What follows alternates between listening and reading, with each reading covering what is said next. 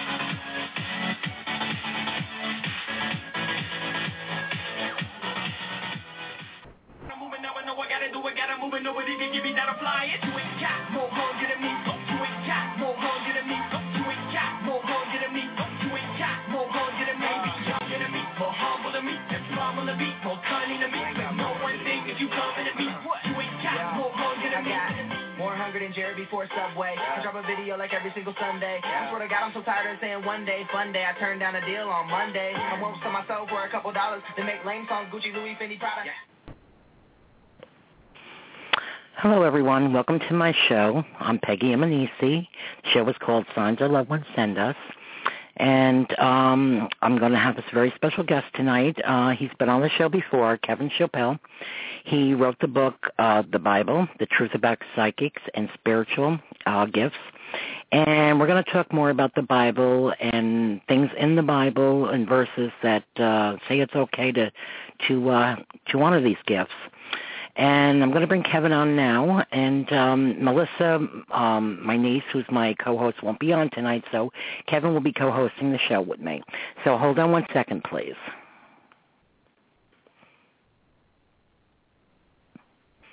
Hi, Kevin. Hello, Peggy. Good to hear you. How are you? Long time no talk to. Sorry, it's been crazy. oh, Life it's been, been crazy. a crazy month. I agree. yes, definitely. Yeah, well, I have you well on the air now. Um, I just want to dedicate the show tonight to a very dear friend that I just lost, and his funeral was yesterday, Billy Dohan. Uh, he was a very, very special person, and uh, tonight's show, I, I know, uh, I, I'd like to dedicate to him. And uh, we know he's in a in, in a wonderful place, but I'm sure as heck going to miss him here. So he was my confidant and my buddy, and uh, so um, how are things with you? What's going on with you? Well, not not a whole lot lately. I, I've I've been on a few other shows uh, since we last talked on July first. Uh, uh, a few more, what I would say, incidents with Melanie. Uh, you know what I'm talking about have happened since then as well. Um, mm-hmm. But it's also we've st- we've stayed busy ourselves here in Arizona. It's 101 outside this afternoon. We're pretty close. We're in the 90s with lots of humidity. Uh, by the way, I want to wish you and and Stan a happy happy anniversary. So happy anniversary to you. Okay, thank you. Yes, our, our wedding anniversary actually comes up the 19th of this month, and it'll be 36 years that we've been married. Right, right. We, um, you and I, we've discussed synchronicities on the show, and you and I have lots of those. And when I post, uh, August second was my would have been my parents' seventy eighth anniversary, and they were married in thirty six, which is totally opposite of you and Stana. You had pointed that out to me. We we have an awful lot of these things going on, don't you think? I tend to agree. Uh, does the date August 19th, which is two weeks from today, and is our actual wedding anniversary, is there any synchronicity in your family for that date? Uh, the 18th, the day before, is my brother Lee's birthday. August 18th Oh. is Lee's birthday. Yep, so it missed Yeah. it by one day. I missed it by one day. But nothing the 19th, but close. No cigar, you know. Um, I had kind of a uh, experience uh, myself uh, this past week. I don't know if you've been reading. I know you've been busy any of my posts, but prior to Billy, my friend, passing, I had no idea he passed and uh I had had a um issue here at home with a tree limb that was hanging over the whole my whole house which if it had let loose it was hanging on by a thread would have taken out my whole place. But it wasn't bad enough. I almost lost it 2 years ago with Hurricane Sandy. And the ironic thing that morning uh, I don't know did you see my post about the phone calls and everything what was going on? I did not see that, unfortunately. Oh, okay. Well, I just want to give you a quick uh, talk about synchronicities and and and and, and messages from above. I, I got up that morning in a good mood. Uh, my phone rang once. It said operator. I have a block on my line. If you don't show your number, you don't get through to me. So I'm like, okay, maybe something's going on. I hang up. Then all of a sudden, my home phone is calling my home phone. like I'm calling myself, which can't be done around here, uh, with my number and my name. a few minutes later, it happened again. I'm going, hello, hello, thinking maybe a glitch in the system. Call my uh, phone provider. They they went, hmm. So they said, well, there's always could be a, a glitch, blah, blah, blah, blah. Within an hour, my neighbor calls me and I've taken pictures of all these phone calls from my camera phone. Uh, my neighbor calls me at 222, which you know are my numbers, and says to me she already notified the tree company they're here, get out of my house so they can take this down before something happens. So I'm thinking, okay, my 222 usually is a sign that I'm going to lose somebody that I know. So I'm thinking, okay, that was my my kids warning me, warning me to get out of the house. Well, it was about 11:30, quarter to 12 that night. I got the phone call about my friend Bill. So obviously, Bill was letting me know he made it to the other side. So I was I was wondering if you got to see that. So uh, this, I do this was recall what. now that I saw the picture of the cell phone with the 222 on it. I, I, I do, I apologize, but I do remember that now. Yeah, it's crazy, but you know, like I said, we've we've discussed synchronicity ever since my show with um Mark Ireland, uh, which is how I found you, you know, and um it's it's just crazy. It's just um unbelievable at times. But so, Kevin, share share about your book again with people. Um You were on the show a month ago. In case people weren't, uh, we have a lot a lot of new listeners. In case they've never heard um about your book or you, uh give them a briefing on your book, and of course about your friend Melanie. Okay. Uh, to begin with, the title of the book is The Bible, The Truth About Psychics and Spiritual Gifts. It is available on Amazon.com in both the paperback and the Kindle version. Uh, in fact, it was just a year ago this past weekend that we released the Kindle version of that. The book is a scriptural defense of the gifts of psychic and mediumship abilities uh, and gives basically the rundown of how these are genuine spiritual gifts, how the arguments from the traditional Christian church that they are evil gifts do not hold up scripturally. Um, I give a brief history of myself and how I came to having the viewpoint and came to searching the scriptures and discovering this. Um, also, as um, you said, Peggy, Melanie came in uh, about that time in my life where I was just beginning to s- discover even more things about this, being you know, led by the Spirit now that I had a medium for a friend, uh, Mhm. which led, of course, to me um, discovering yet another um, aspect of mediumship and how it benefited my life, which I share in the book. Um, and from that point on to the rest of the book, I talk about the responsibility we have to to use our gifts, put them to use for the glory of the Lord, you know, and even with with some gifts such as the ability to predict death, you, you Uh-huh. may not know how to put that to use properly, but the Lord does, and He actually did put that to use for His glory in a non-morbid way, which I share in the book. but Right. it, it gives us the idea that all spiritual gifts, including psychic ability and mediumship, are to bring comfort, strength, encouragement, and building up the people for the Lord. Right. Like you know, I, I talk about my two two twos, Kevin, and um I don't actually predict the deaths. It's just usually a sign, and I never know who it is. It's just something that's been happening for many, many, many, many years to me. Um I don't go up to somebody and say, "Oh, today's the day you're going to die." I, I never even know who's going to, but I know someone close to me. That's when the numbers start popping, and it happens. I'll be looking at the clock or something. That was powerful. What happened the other day, um, but I don't go around predicting people's death. you know- so I just want to make that clear to our, our, our listeners. Also, Kevin, let them know why you're an authority on this. Um, a little bit of your background again uh, about being in the church and being a deacon in the Baptist church. Okay, well, it's actually kind of a parallel background.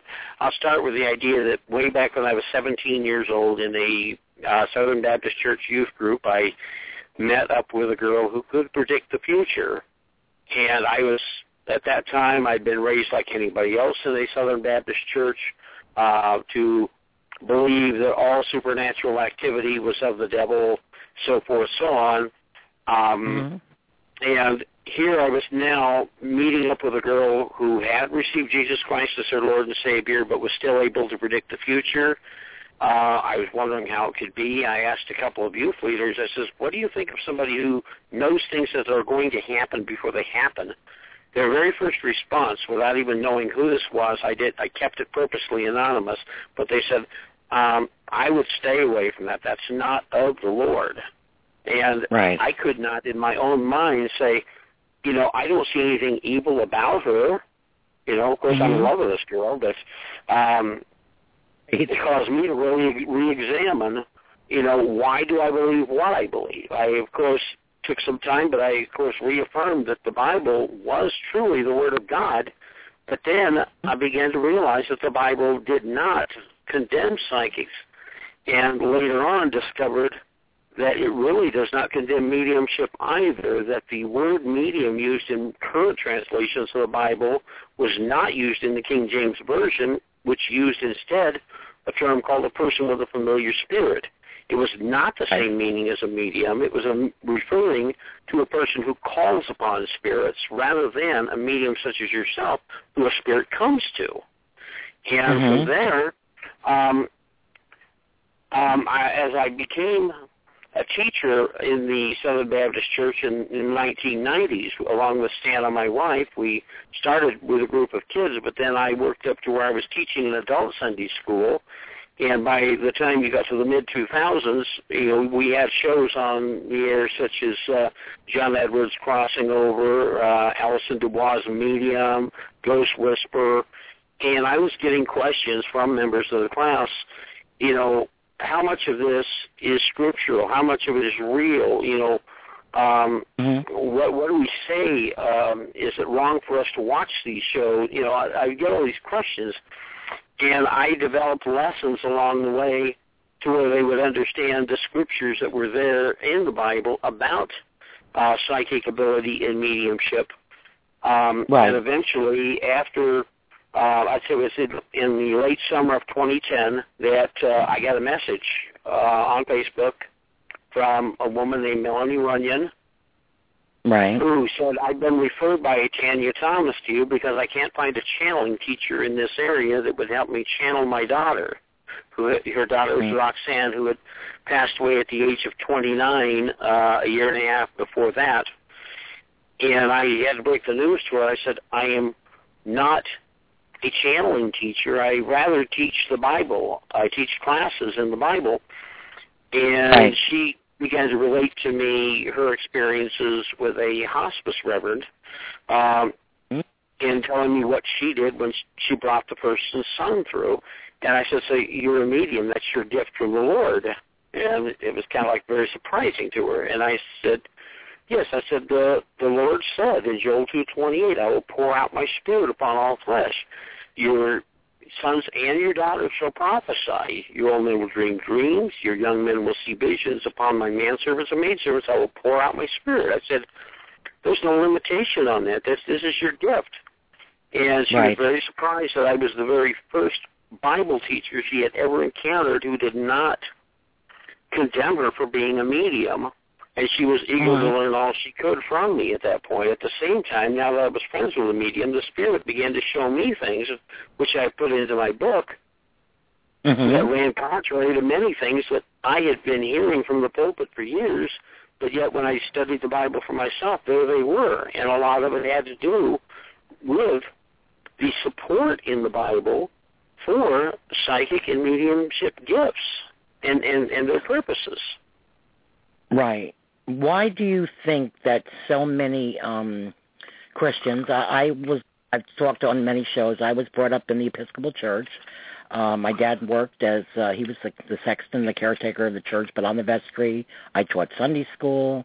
My mother was into the Methodist Church. Her mother was the organist. So I was brought up with a very strong Christian background. Why do you think that so many other Christians condemn um these gifts that we have. W- w- because of the upbringing you know just kind of being led to believe that it was wrong. What made them think it was of the devil? What do you think? What's your hypothesis on that? Well, there's there's two there's two ways that it comes about. First of all, they look at many psychic sites, let's say maybe Oranum or any other place, and they see they don't see them proclaiming Jesus Christ as Lord. They say, oh, well then that gift can't be from the Lord because they're not out there giving Jesus Christ the credit, glorifying Him immediately. Well, one of the problems with that is that not only is are you confusing a source with where with how the gift is used. It would be like saying that if I took my car and did road rage, then uh, General Motors is located in hell. You know, it makes no sense. Um, the same way too is that when you go back to the book of Acts in the Bible, there are only two instances, one in Acts chapter 3 and one in Acts chapter 14, where an immediate display of the power of the Holy Spirit that the credit is immediately given to the Lord Jesus Christ only happens twice. All of the other instances in the book of Acts, there was no immediate credit given to the Lord Jesus Christ. I'm, of course, all in favor of giving credit to him, but if they didn't do it all the time then, it'd be wrong to say that just because you don't give the credit now, that the gift is evil. right Um, right there's also just some principles that are good sounding, like for example, to say, you know, in the church from the pulpit that only Christians receive a spiritual gift. Well, that just comes to contra- contradict what I just told you from the Bible in Joel, that the Lord would pour out His Spirit on all flesh. mhm do you so think again, all you, uh, the gift uh kevin? Do you think because i mean a lot more that i read i because you know i've had a gift since i was a child. I've you know told you and you know um and i was kind of uh leery about using it or wondering what's going on what have you but the more i read up on it um in the general population it it keeps saying that we're all if you believe we all have this gift to some extent do you believe that or Well, here's what here's what my take was. In fact, I was just asked this on a talk show roughly ten days ago. Is that um, in First Corinthians twelve eleven it says that the Holy all of these gifts are by the same Spirit, and He gives them as He wishes. Um, Mhm. I do I I believe that to some extent we may have some varying degrees of intuition, but I do believe that that the various gifts, not everybody has the same gift, and and that this is expounded a lot more on in the 12th chapter of First Corinthians. Like, you know, if everybody was an eye, where would the sense of smelling be? If everybody was a foot, where would the arm be? You know that we. Yeah, we're not all artists. We're musicians. We're we all have you know we we can play music and maybe sing a little. Doesn't mean we can write music. Uh, we we can like poetry and write some poems. Doesn't mean we're a poet.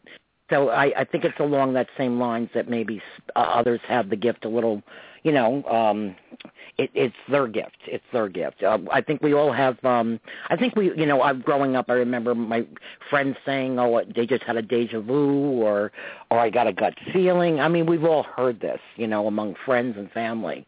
Uh, so maybe that's just a, the little piece that they're getting. But people like me, like uh, uh, Melanie, uh, Melissa, and other intuitives that I know, I happen to be intuitive myself. Um, we have a gift for a special purpose, and you agree on that, right? Right. Well, here's another distinction. I think you'll agree with this too, uh, Peggy.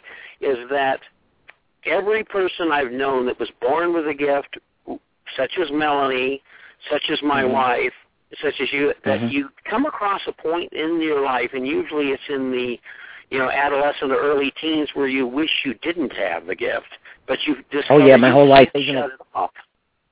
No, you know, and tried. this didn't happen with me, for example. You know, I, you know, in fact, all the way up until 2003, when I was 45, I used to say I didn't have a psychic bone in my body because I personally. Right you know, even though I had a few experiences, I didn't equate them with an ability in myself.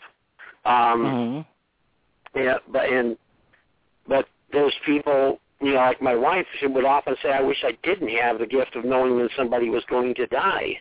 But it just, mm-hmm. just comes to her, and you can't right. stop it. And th- this is again part of the distinction I make. Um, you know, in the first chapter of my book, when I say that you know, there are people who call out to spirits. There are pe- people who try to make this happen. They are the people who have a familiar spirit, which God forbids. But the, the distinction is that if the spirits are coming to you and it's involuntary, if you were born with it, or the Holy Spirit passes that gift to you and it's not through your efforts, that is not a sin. That is not condemn you. Yeah, yeah. Like I never, you know, I had friends that used to do the Ouija board as kids, and it used to creep me out and and do all kinds of stuff. The tarot cards, which I'm not into. I mean, if you're you are, you are. Uh, I did angel card readings uh, only in the past few years because I felt it was of God, but it was just kind of like a tool where I was learning that I don't need the angel cards. Um, the, the the the gift is there, you know. But I didn't go searching for it either. And like your wife uh, and and Melanie, I wanted it to go away because it it made me feel weird. It made me feel um not in a bad way really. I mean i knew i i loved god and and jesus you know was was our savior and and i gave my life to jesus at a very young age. But um it just i felt different. And i think that that was you know when back growing up i was born in fifty three nobody talked about these things really. If if if you know, generations have changed because people are coming out of the, out of the um, the closet, sort of say about it now, and uh, that's why I finally said, you know, I am a lot more relaxed with my life now since I've opened up with my gift, and I don't care who knows because it is of God, you know. But I I'm still being condemned by many, you know. So it happens. So this is exactly why I wrote the book because anybody who will take a objective um, scholarly look at, at and say, you know, I'm going to see what the Bible has to say in reality and to not be biased as they search will come to the conclusion. For example, in 1 Corinthians 12:8, you know, the gift of knowledge is listed as one of the gifts by the Spirit, and supernaturally obtained knowledge is what? Psychic ability. You're mm-hmm. obtaining knowledge with, you know, through a supernatural means. And as far as mediumship, uh, the proof that I have in the book to start with is that in 1 Peter 3, 18 through 20, you have that Christ was put to death in the body, but was made alive by the Spirit through whom he went and preached to the spirits in prison. Mm-hmm. And when you couple that with John 14:12, where Jesus says, I tell you the truth, he who believes in me will do what I have been doing, and he will do greater things than these because they go to the Father. If he communicated with spirits and he says that those who believe in him would do what he's been doing, well, that's mediumship when you're communicating. You also have in the book of Revelation, uh, chapters 2 and 3, in which mm-hmm. Jesus is telling John what to write to the seven churches. And to six of the seven churches, excluding Pergamum, he tells them at the end of each letter, he who has an ear, let him hear what the Spirit says to the churches. If you're going mm-hmm. to be the ear in the body of Christ who hears a spirit, well, that is the gift of mediumship being properly used in the church. Exactly. Jesus would not have said that if he did not intend for the body of believers to have a medium amongst them to to listen for what the Holy Mhm. Spirit is saying to those churches. Why he Right. left one church out, we don't know. Maybe they were already Mhm. listening to the Spirit. Maybe they didn't have a medium amongst them yet. We don't know. But Right. that is a validation further, not to mention in John 4.24, he says, God is a spirit, and those who worship him must worship him in spirit and in truth. Well, how can you worship a spirit and avoid spirits? Yeah, it may, it's kind of hypocritical, you know. Exactly. It's kind of like my work. I, you know, I thank you number one for your review of my book. Um, you know that I, if you, especially at the end, and once you get to the end, you see that I give all the credit to God for. I didn't You write did. it. I mean, I wrote was my life story, and it was true. You know, there was no editorial rights where people think, and it was all true. Everything I put in that book, at the loss of a lot of my family, including two of my children, really brought me out, and I knew I had a special purpose you know there was a reason for losing two children there was a reason for losing all my the rest of my family so close together that i had to do something and i felt driven by the spirit to write this book. Even when i didn't at times when i would be dozing off i just got up and I, i'm tired and it's like something compelled me something forced me to continue writing you know it's it takes two hours to read. It took me seven years to write you know? And uh it was just a driven force. The god made me do this you know? And and i agree with you that you know and i do give him credit for that. And i'm glad that you you are probably one of the very first um reviews that i really really loved um because you really understood my book you know? And uh Well, thank thank you. you. for that no, thank you. Thank you very much. Because a lot of people, it's like, you know, there was one review by another author that I know, and it's like, you know, it wasn't just about the heartbreak of a woman. Yeah, of course, I've lost two children. Of course I'm heartbroken. I'm human. But it was, that wasn't the message. The message, what is to bring people closer to God by the signs that were given me. And you got it. And we're, I guess a lot of people just didn't get what the true meaning was. So thank you for that. Thank you. Well, Melanie, one time we were talking after one of her last group readings, and I said, Hmm. you know, I said, you mean that some people actually come just because they want the assurance that their loved one's presence is still there, that they, that they, you know, they know they passed away, but they want some assurance. And she says, yes, sometimes that's all they need. And I, I said, they don't believe in a life after the physical death, and she said, uh, apparently not, because they they have their doubts until they actually get a message from their loved ones. And I even asked her, I said, why do they go to a church if they don't believe this? And she says, I've wondered the same. You know, that Did you see that in my know, book also? Do you remember yes, seeing I that in my did. book? I saw it in yours. I sure did. I mean, you told me before I bought it that you had said it, and then I read it. you were quite right. Yep. Um, Yep. but this it is true that I think if there's anything to be said for mediumship, it shows that God is patient with our unbeliefs, just as it as when he himself resurrected from the grave and he talked to two people on the road to Emmaus. He didn't Mhm. criticize them, but he did say, you know, how slow are you to believe the things that the prophets have said about the Christ? He Yep. uh, he knew that we as human, our beliefs are going to be slow in coming, and he put mediums such as you to encourage, to build up. You know, this is the, one of the purposes of a spiritual gift, which I really emphasize in my book, is that it is for building up, encouraging people in the faith. And Right. I had a I had a situation with my father disinheriting me 22 years ago in 1992 that I Mhm. couldn't come to terms with until Melanie came along in 2012, 20 years later, and shared with me that my father actually had told her that I had outdone him. It was a very strange way that came about. Um, I had just bought a uh, HP um, touchpad tablet, and it had a feature on it called Skype, which I'd never seen.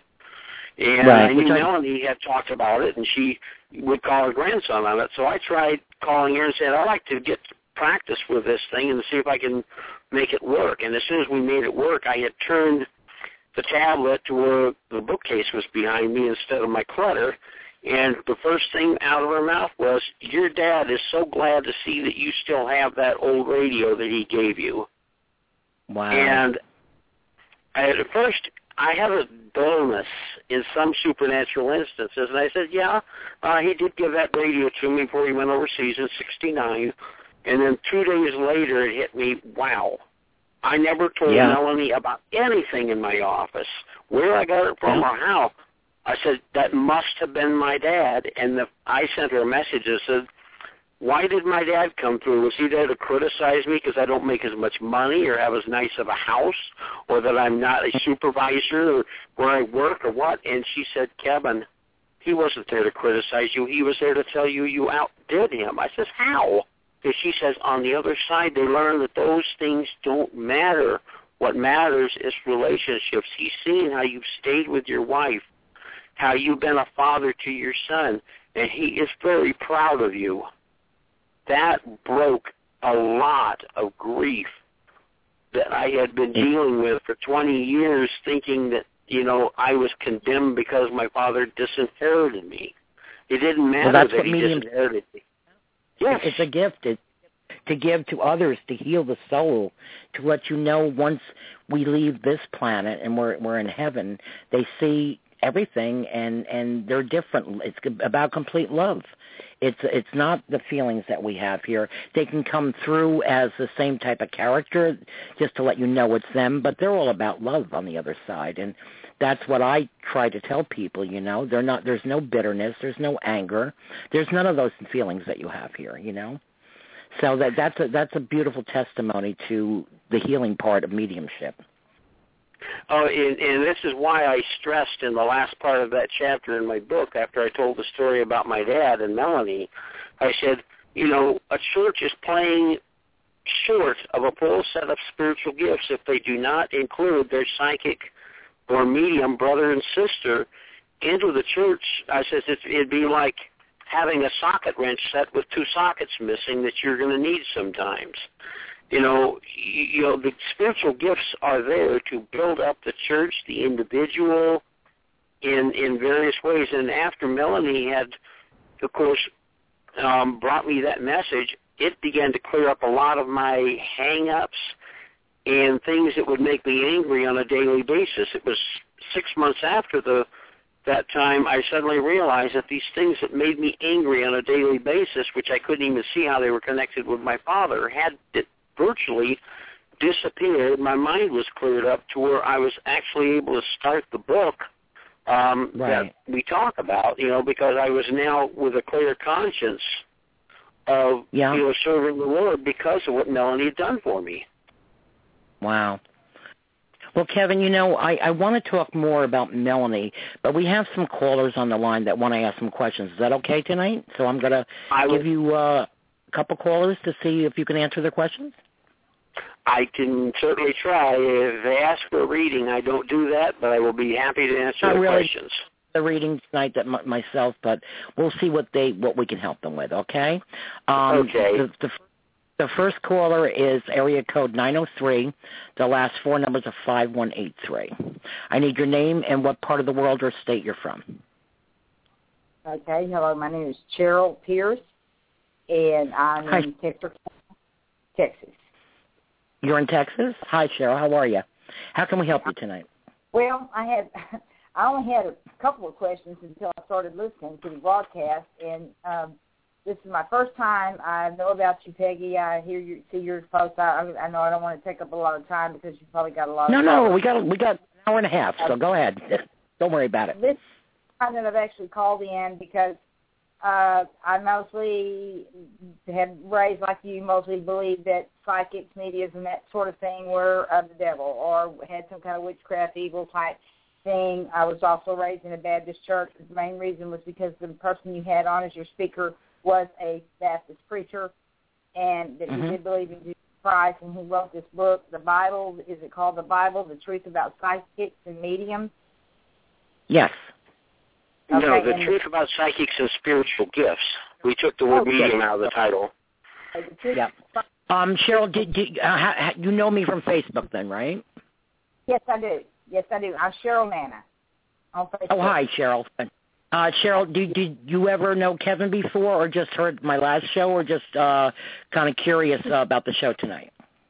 My first time to ever call in. I've seen a lot of your posts. I've liked uh, a lot of them. I've commented on several of them. I know about your two children that passed away, Mhm. and I've talked my sorrow over that.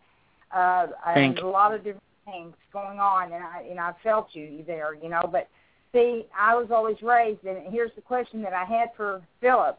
And what is your last name, Philip?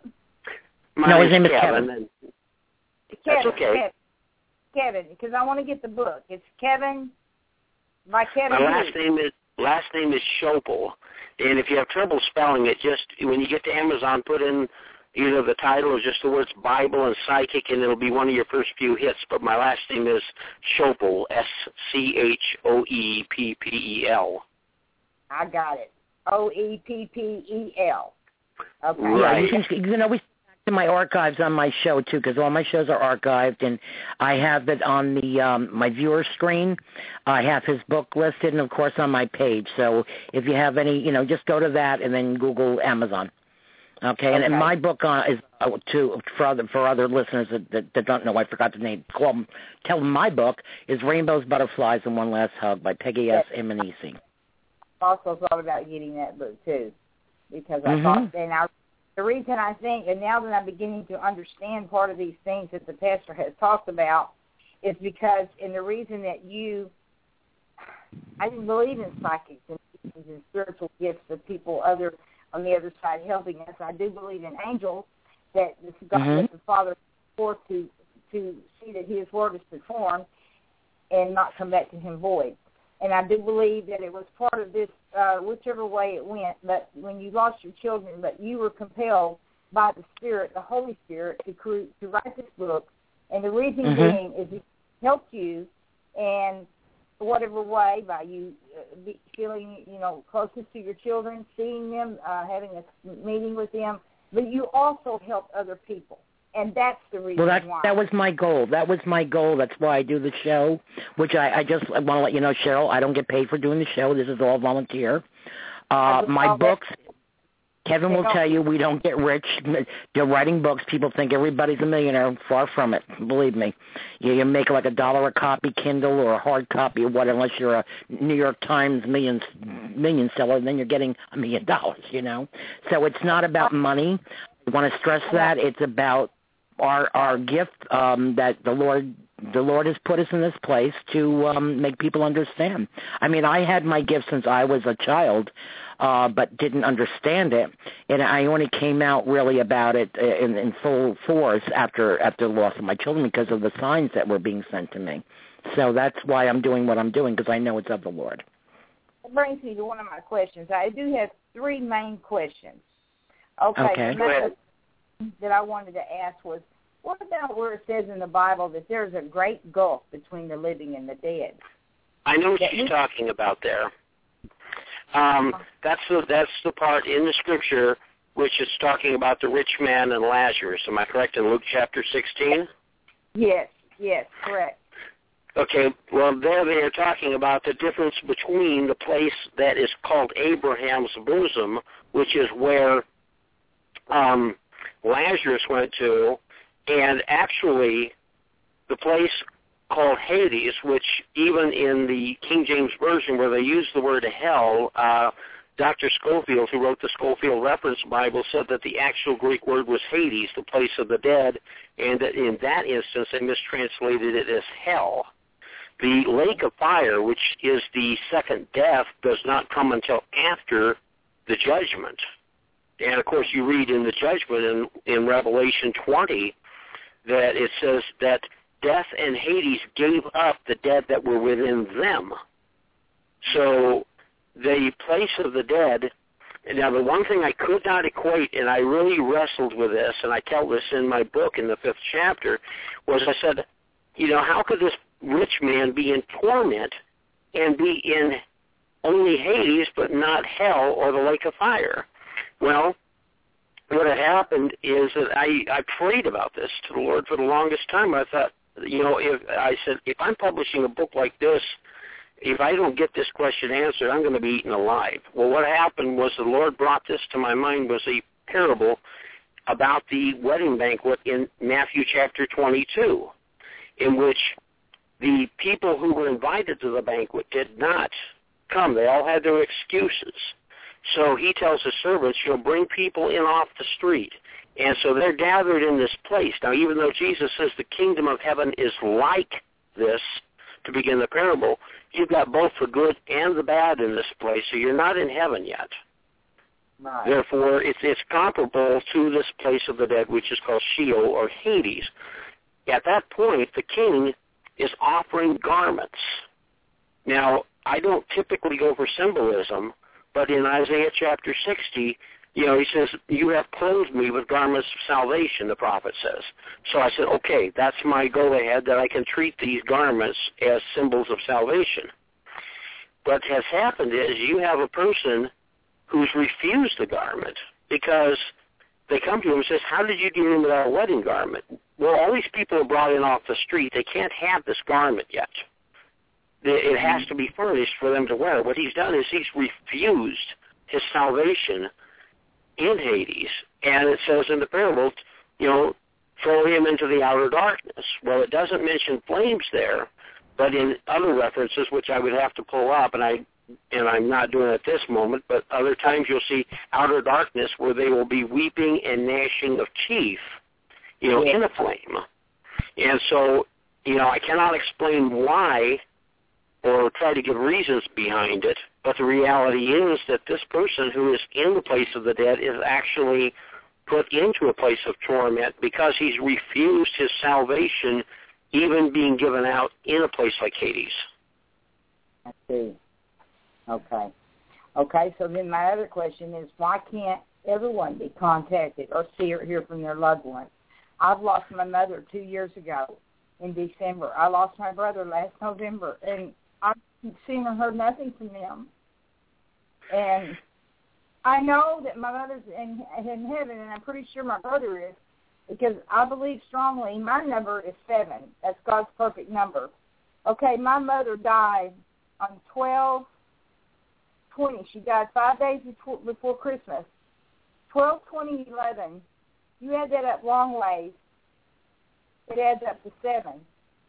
Okay, that God that was God's confirmation to me. Plus, she was 80 years old. God promises us 70 or 80 by reason of our strength. She would have turned 81 in January. See, she she had to go then.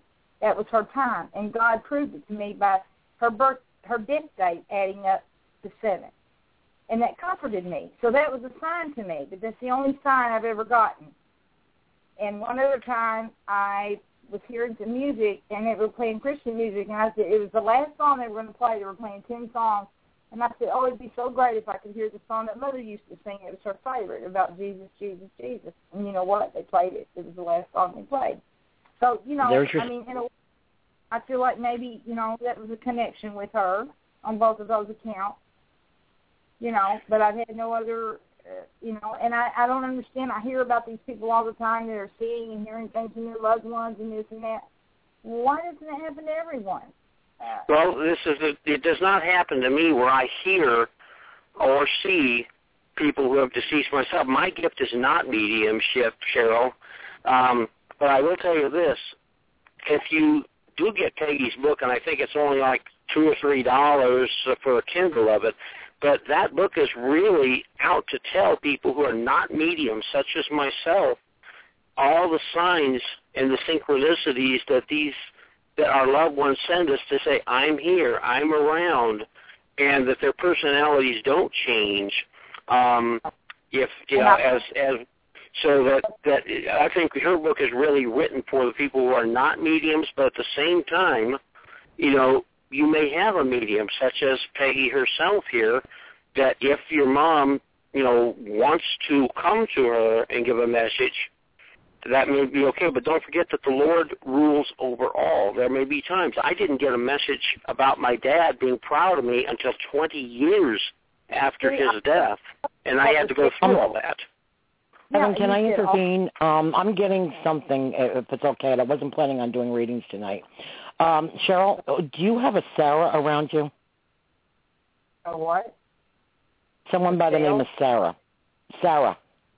No. S A R A H. Do you know of a Sarah? No, I have no one named Sarah around me. Mm-mm. Okay. All right. Well, I'm No. feeling a Sarah.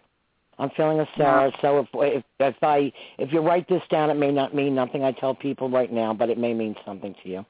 I I just got a strong feeling, and I I wasn't going to do any readings, but uh I have a Sarah coming. Um, That happened to be my mother's name also, but I just have a uh, Sarah coming around me. So if anybody that's on the chat room has a Sarah, uh, I'm just have a strong, overwhelming connection with a Sarah right now. And also I just- that just do we all have these gifts? And isn't it isn't it actually the Holy Spirit that is the gift that we're getting, not through these uh you know, I mean, isn't it the Holy Spirit that is giving us these gifts?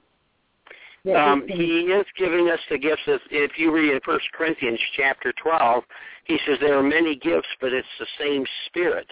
And he goes through a listing of the various gifts, such as prophecy, evangelism, teaching, uh, tongues, interpretation of tongues, knowledge, faith, and so on. And at the 11th verse, Cheryl, he says, all of these are gifts of the one and same Spirit, and he distributes them as he wishes. So this is this is what we talked about in the beginning of the show that not everyone has the same gifts, but this is where we encourage and build up each other. Peggy's a medium, but she's not a teacher. I'm a teacher, but not a medium. Right. I'm beginning to see it like And that's why I called in tonight because you were a pastor and uh, based all of this on the Bible. That's the only reason and the main reason why I called in because I am a Christian and I want to do everything according, you know, to the Bible way. You know. This is exactly why I wrote the book because I wanted everybody to understand solidly. And I, you know, I've had people that have not read it. They say you're you're twisting scripture, and I said no, read it through. There are several scriptural proofs to each point that I make in there because I knew. I thought I don't want to be the the person that's wrong and suddenly face the Lord and be condemned for writing it. I wanted to make sure that I was correct in what I did and researched completely. I prayed about this book as I wrote it because I knew it was going to break a over 500 year old paradigm to be writing something like this. And, And Cheryl, and I thought, Chris, my book uh, also um, gives thanks to the Lord. He, he got he guided my handwriting the book, so it's not just the fact that I am a medium, um, because I really didn't talk about that in the book. I did say I had signs coming to me, that I had a gift, but I never got into it. Um, but I do give, if you read my my poetry in my book, my I give credit all to the Lord. So it, this is my work for the Lord. Um, it's not just about being a meeting. It's it's more than that. It's you know the word. You know Kevin Kevin has the scriptural uh, um, answers where I don't, where we've combined forces through our, our friendship now, and that's why I have him on the show to answer these questions. But we're we're all working for the same man. I want nothing to do with any dark energy, any anything like that. I don't get into crystal balls and and tarot cards and Ouija boards. Like I said, I don't do any of that stuff. I just get whatever messages the Lord gives me, and and I pray before each and every show uh, for the armor to be placed around me through Jesus Christ our Lord. Okay. too. Amen. And I will be calling in more often. One other thing I wanted to ask was about the familiar spirits. My mother used to tell me that a familiar spirit can can take on the persona and look exactly like that person and be exactly like that person. Is it that? I know what she's talking about, but they're they're not equated in the, in the scriptures. What they're talking about is in Second Corinthians chapter twelve, and you'll probably have to scan for the verse, but it says, you know, Satan himself can appear as an angel of light. Therefore, it is not surprising that his servants can appear as servants of righteousness. However, their end will be what their deeds deserve. He's saying that yes, Satan can appear as an angel of light. This is why we have two commands in Scripture. Uh, one in First Thessalonians chapter five, the other in First John four, one to three, that commands us. It says in First John, "Do not, brothers, do not believe every spirit, but test the spirits to see whether they are of God. Every spirit that confesses that Jesus Christ has come in the flesh is of God. Every spirit that confesses not that Jesus has come in the flesh is not of God, but is the spirit of Antichrist, which you have heard is already in the world. Um, and basically, it's not just saying Jesus Christ has come in the flesh and leaving it at that, but to to confess that Jesus of Nazareth, who died on that cross and was raised again, is the one who made this world, everything in it, visible and invisible, all principalities, powers, and is the head of the church, is resurrected and is coming again in power. If they confess the real Jesus the way he is, don't call him an ascended master, just a good teacher, but he is Lord, then that spoon is of the Lord. Otherwise, if it cuts you anything short of that and refuses to acknowledge Jesus for who he truly is, that's not of the Lord. Yeah, see, I, I wouldn't give any readings if it wasn't to comfort someone. Um, it's I would not give them any other. Uh, uh, I wouldn't do it. I just wouldn't do it. I've had people ask me that no, I do this, friends, what have you. Uh, they they said, you know, I have something going on in my house and there's a dark energy. I said, well, then you need to call a priest for an exorcism because that's not what I'm doing. I want nothing to do with any of that. Any dark energy, any dark spirits, or I'm not an exorcist. I'm not a priest, nor do I claim to be. I just bring comfort to grieving, mostly grieving parents like myself, because I understand them because I've been there twice, and they're more apt to listen to someone who's, you know, not just a medium, but a medium who's lost two of her children that knows the human aspect of it than to listen to just a, a regular medium at times. So that's why I do what I do. And nothing to do with and Mark and Mark Ireland's book Soul Shift both are for people who are not mediums that need that reassurance that their loved ones are still around. Would you agree, Peggy? Yes, definitely. Mark Ireland's book is up. I, I couldn't put his book down either. Soul Shift, and then he has. um I, I told you, uh, him and I had a great uh synchronicity uh with his father, where I was. Uh, his father was back in the '60s. I, I could I couldn't miss a show that he was on, and then here years later, I'm interviewing his son, who happened to have lost a child, who believes in this type of work. So it's kind of it's kind of strange, you know. It's not really strange. It's it, I, I I believe that God puts people together, and through Mark Ireland, that's how I met Kevin. Um, I can't tell you exactly, but I just saw what you did in your book, and that's when I, I asked Kevin. You know, I wanted to talk to Kevin. So that's how the Lord works. He he brings us to it, and he brings us uh, brings it to others, people like us. So help and it's helping. And I thank you both so very much for everything and for answering all my questions. And God bless both of you. God bless you too, Cheryl. And have a, I'll put you on hold. You can listen to the show, or you can go back to the archives because they're all archived uh, anytime you want to listen. So I'll put you on hold. Thanks for calling, Cheryl. All right. God bless. Thank you. Bye bye. God bless okay. you. Okay. Okay. Bye bye. Kevin, we have another uh, question here. I'm going to answer that, and then we're going to talk more about Melanie because we got over an hour left. Okay. Uh, this Okay. is area code two nine. Uh, the last four numbers are three four five seven. Okay. Caller, I need your name and where you're from, please. What's your name, please? Hello. Caller. Kevin, are you still there? I'm still here, but I'm not hearing a caller. Yeah, they're on. They're ask. They want to ask a question. Hello, caller. Are you there? No, I don't know what's going on. If they want to call back, they can. I'll put them back on hold. Uh, we have another one here. I guess it's a Skype. I don't have the number, so I'm going to pick you up and just give me your name and where you're from, and if you want to ask a question. Hello, caller. Hello, caller. Okay, I don't know what's going on here tonight. you there, Kev? I'm still here, and I'll take take somebody else who's online if they would like to speak. Yeah, I'm going to try this uh, three, four, five, seven again. Um, see if we can get them. I don't know what's going on. I mean, we can hear each other.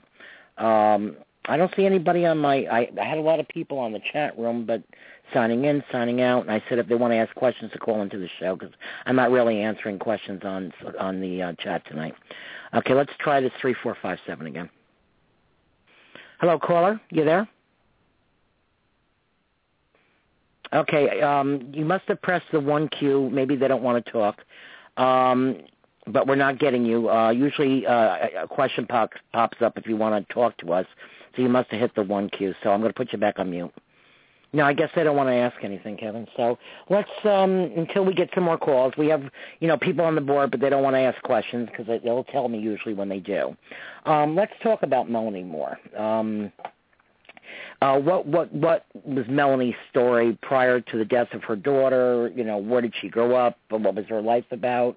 Um, how did her gift begin? Begin? Um, can you fill us in the, the listeners in about that? Yeah, I can fill in like that. First of all, I'll start with a odd little synchronicity for you. Our last caller was Cheryl, and that was also Melanie's birthday was Cheryl. Right, right. We uh, wasn't that weird that that on my show when um uh all of a sudden I was getting readings when we were trying to read other people and all of a sudden my son was coming through and bringing all these names through. it was crazy, remember? And that's when I found out what, what Melanie's true name was. Wow. Right. Anyway, to go on with it, um, uh, she was four years older than me. She was born in '56 in the small town of Coolidge, Arizona. She was basically raised by her grandmother, and her first experience at seeing a spirit was when she was four years old. She was um not she was sick at the time and her her grandmother had brought a bed into the her bedroom so that she could keep tabs on Melanie while she was sick. Well, anyway, at one point in the night, Melanie woke up and saw a man standing over her grandmother watching her. And Mhm. she went and tapped her grandmother to say, you know, there's a guy standing there watching you. And her grandmother said, uh, just go back to sleep. She kept watching the person for probably three or four minutes and uh, Mhm. didn't see the man anymore and they got up at, at breakfast the next morning and she started talking about this guy that she saw standing by her grandmother's bed and her grandfather kind of you know had a, a clue of who this might be and he went in the other room and got a picture of her grandmother's grandfather brought it Mhm. out showed it to melanie he says is this the man you saw standing by the bed and she says yes that is him Mhm. and so at that moment, her grandmother realized that Melanie had this gift, and and as Melanie's told me, her grandmother had it to some extent, but chose not to develop it. Of course, you can understand this is 1960, so Right, right. you know, you know, Sorry, at Mike. that point, she, was a she was uh, a a English teacher in the Coolidge High School, and obviously, I guess, you know, did not want to, you know, have a stigma about her, so she chose not to develop it. But at the same time, recognizing it for what it was, she got Melanie many books on the subject to help her understand.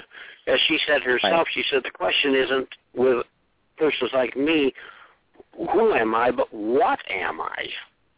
And Mhm. she came to the realization of who she was. She basically had three types of abilities to her. One, of course, was mediumship, and that's the one that most people know her for.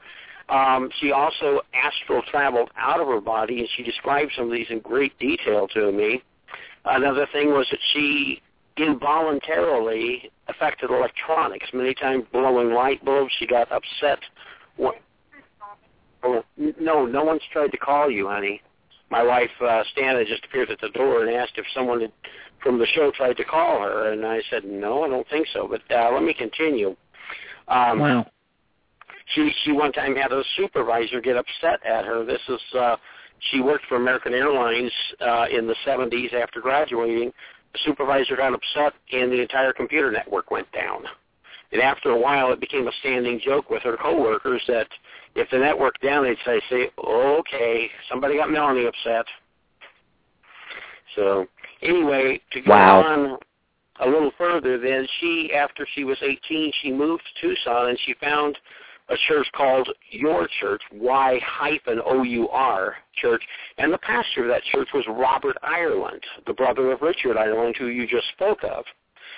Right. And he was able to answer these questions as to who she was, what she was experiencing, and a lot of this resonated with Melanie, and she continued to go to your church um, that he pastored and got a lot of her education through him. And I only really remembered after I was going back through Melanie's notes that my book, The Bible, The Truth About Psychics and Spiritual Gifts, was actually predicted by Robert Ireland, and get this date, February 22nd, 1987, according to the tape that she recorded of Robert giving her the reading. She said that Robert said, your name will be in a in print. And she said, yeah, my divorce decree. And he said, no, not your divorce decree, a publication. Wow. And it, and it surprised me. And the thing is, of course, that's the 222, which also was the date of her last group reading before her own passing, February 22nd this year. Well, we know my connections to this. Um, you actually felt there was a, a, a connection with me and Melanie, didn't you, uh, when we first met? Because of the well, uh, very we both... many similarities, and, and in fact, this this show tonight so much reminds me of the way Melanie and I would work together. You know, I was the one that had the scriptural backing. She had the um, spirit experiences and relaying of messages. Uh, the, the, this just all reminds me so much of that. Again, you know, your personality, you didn't have exactly the same voice, but you have the same personality, the same caring. You both are, are Christians. You were both raised in the Episcopal Church. You both had a daughter that passed. You I understand Meg was 28 when she passed. Roxanne was 29 when she passed. And, And Melanie was was three months- experiencing grief. Three, Nope. three months I have. Yeah. Yeah, I recall you said she was born in September of 73 and she passed on Mother's Day of 02. Yes. Uh, so Yeah. yeah, I mean, you both had adult daughters that were, you know, late 20s that had both passed, and it Mhm. was through, you know, her grief that she wound up discovering me. Um, right. Right.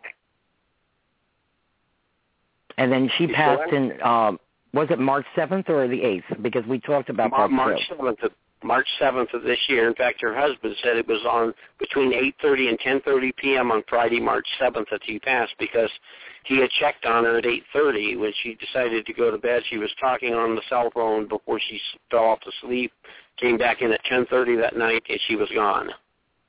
Oh wow! Which is the day we talked about our uh, synchronicities again with your anniversary, which is the day after my brother's birthday. Well, the day after Melanie died would have been my dad's birthday, which is March. March eighth. So I don't know if that is. It's. I mean, you know, my dad's birthday could have been October.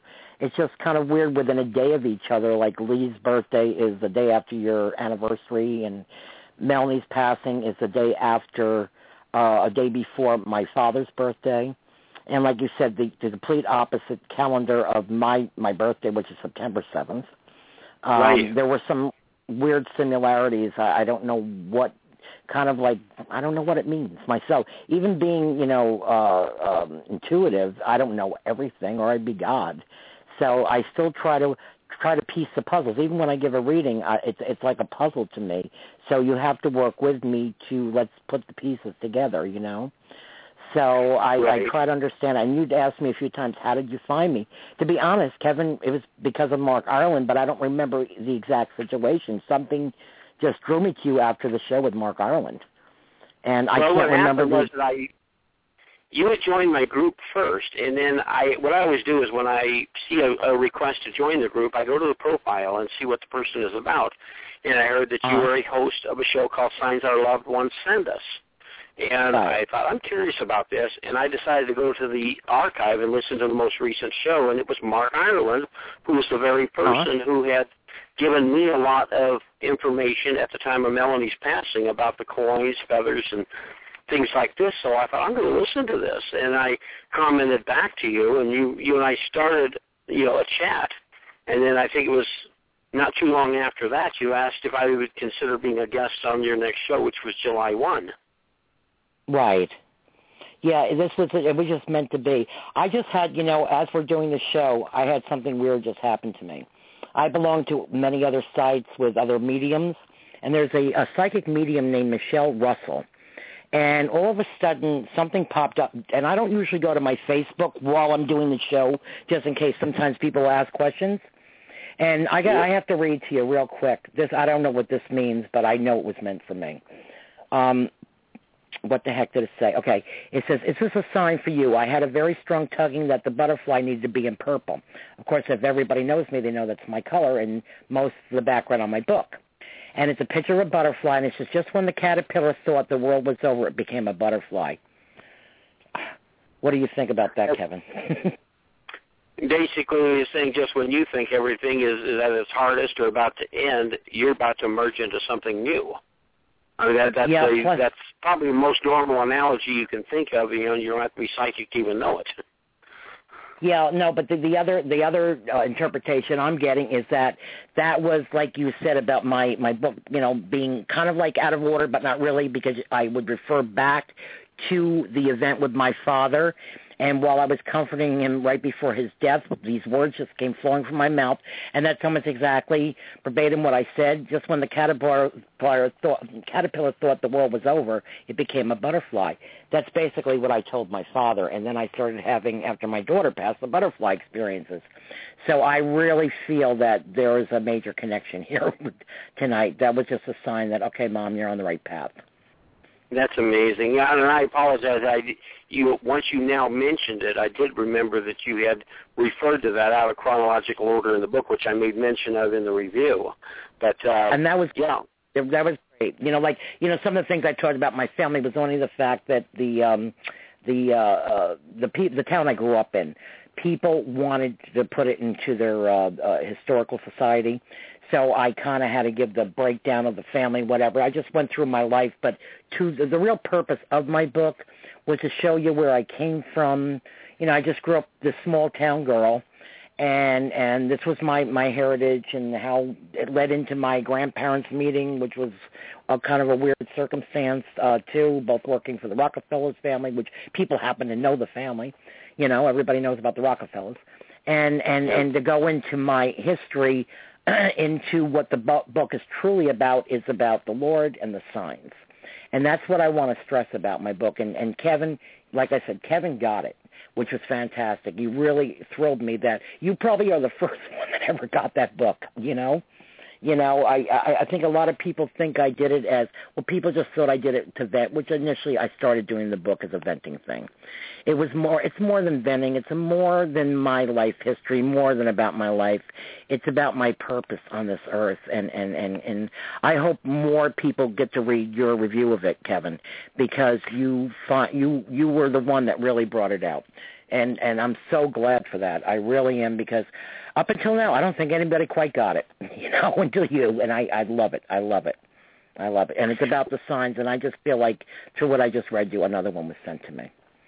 Um, the other thing, um, it's just it's just amazing. It's it's like almost like you said. There's like when people go and ask for signs and whatever, whatever, doesn't make you a medium or doesn't mean it's all going to be positive. But like when the signs like what just happened here with this and this purple butterfly and this woman posting it. Well, I just joined her site actually probably in the last week, and then this thing popped up just now and something drew me. Just like the time uh, I was drawn to a site I don't normally go to, and my son's face, my late son's face, appeared in some guy in Jersey store.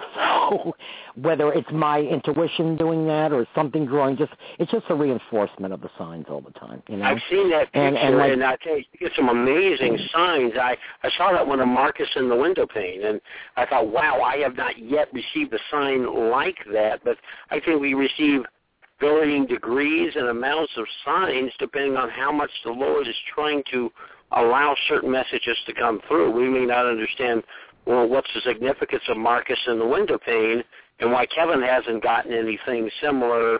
But the fact is, is that you know this is the Lord's knowledge. He knows what we need, how much we need of it, and whether it's going Mhm. to bring something to our minds, you know, that He desires. Yes, definitely. Well, he's brought me by the, the the intense, like you said, the intense signs that I've got. Not just, you know, my my book is like I said, rainbows, butterflies, and one last hug, which were all signs. Uh, most parents, since my children have died, and that I've talked to in sites I belong on, after, even after my book was written, most of the butterfly seems to be very significant. Uh, rainbows also. The hug was a little going to the extremes, as I got the two hugs, like you said in the book. Um, um, th- these are abnormal signs. Some of the things that I got, and you pointed that out in your in your um, review of my book too. Like you said, you know, we can find the pennies, and I just read your thing about the penny, and and Santa went back, and that wasn't there, and there was a dime recently. That just happened too, right? That just happened Saturday afternoon, exactly a week after I had found a dime, also. Wow! So, wow! What was the date? very odd that Saturday the first, right? Sat- uh, Saturday was the second. It was actually one year to the day after I released the book on Kindle, and and Melanie Wow. had even messaged me then that she that she heard this loud thud hit the ground, and she thought was there an earthquake or what? She got up and found I'd released the book on Kindle that August second of thirteen. Well, you know, it's funny you should talk about the thud. Do you remember another synchronicity here? Melissa and I talking about when she was editing my book and she was in Binghamton, New York, and I'm hundreds of miles away, and I was hearing loud banging on my roof, and she was hearing loud banging on her walls and roof where she was. The same That's kind thing, of strange. yes. That's And kind of like another synchronicity with us. Miles apart, and and like I'm, I had it checked and nothing was there, and and and and and then she, I don't know who called who first, but she got all. She goes, I don't know what's going on. I'm sitting here editing your book, and it's been this has been bang bang bang for three days. I said the same thing's happening here. So all all of a sudden it came to me. I said we got to bang this book out. That's Well, all I tell could you, think of. when And I after was I writing my when I was writing my own, my computer didn't go down, but Melanie's went down. Her husband's computer went down. My editor's computer went down, and we had network troubles at my job. Every computer started going down except my own. Wow. That's crazy. Yeah, we weren't having any like computer issues or anything because she was she was, you know, manually doing it. It's just the fact that there was banging and there was no reason for it to be banging something banging on my roof or something banging on her apartment roof or her dorm while she had an apartment up at school, hundreds of miles away at the same time. It, was just weird. It's just very weird. But when you said that, it reminded me of what uh, um, um, happened between Melissa and I with the book. So it's that to me, it's just kind of like another sign, you know, the unusual signs. Like I said, the butterflies are pretty usual. The uh, dragonflies, uh, the pennies, you know, the pennies from heaven. Um, feathers, you know, we've discussed that also. I've had had these all. Um, but the intense things like my son's picture showing up in a door and I mean, what are the? I mean, you you you didn't know my son, but I showed the picture of an actual picture of him after that. Is there any doubt in your mind it was him? No doubt at all. In fact, I liked the fact that you had that side by side comparison. Oh yeah, it was amazing. It was just absolutely amazing. And then I, I've had, um, I, I talked on several shows before about two of my neighbors that saw my son within the same week where he appeared and then disappeared. Well, my neighbor next door, she also lost a son and daughter uh right before mine. Hers were older, and she she came over the other day. We're we're pretty close, and um we got talking. She'd never heard my shows before because her husband's very ill right now, and a lot of you know 24-hour care. So we sat on my deck, and I played a little bit of one of the shows for her, and she stopped me and she goes, "Did I ever tell you that I saw Mark too?" I said, "What?" She not only lost a daughter and son, but she a month after her daughter passed, her daughter's son passed away to a drug overdose. She said that one night in her room, she woke up and Bobby, who was her grandson, was just about Mark. My son Mark was 22 when he passed. Her Bobby was 21. Were standing by her bed, both giggling, looking at her and giggling. She never wanted to tell me. She never told me, and it's three years since my son passed, till uh, two days ago. Hmm. You know, no, Yeah, so I believe found that amazing. So now my been spotted not by just me, you know, he's come to me a couple times, but by three neighbors now, and my my uh, Donnie, my son Donnie's uh, uh, wife. Uh, she saw him in a strange situation when I the, the, actually I think it was my second show and she called in and she was always a non-believer in all of it. She used to poo-poo me when you know laugh at me when I tell her things, you know, and uh, and I'm like and then she she flabbergasted me calling into the show and sharing that she saw him you know?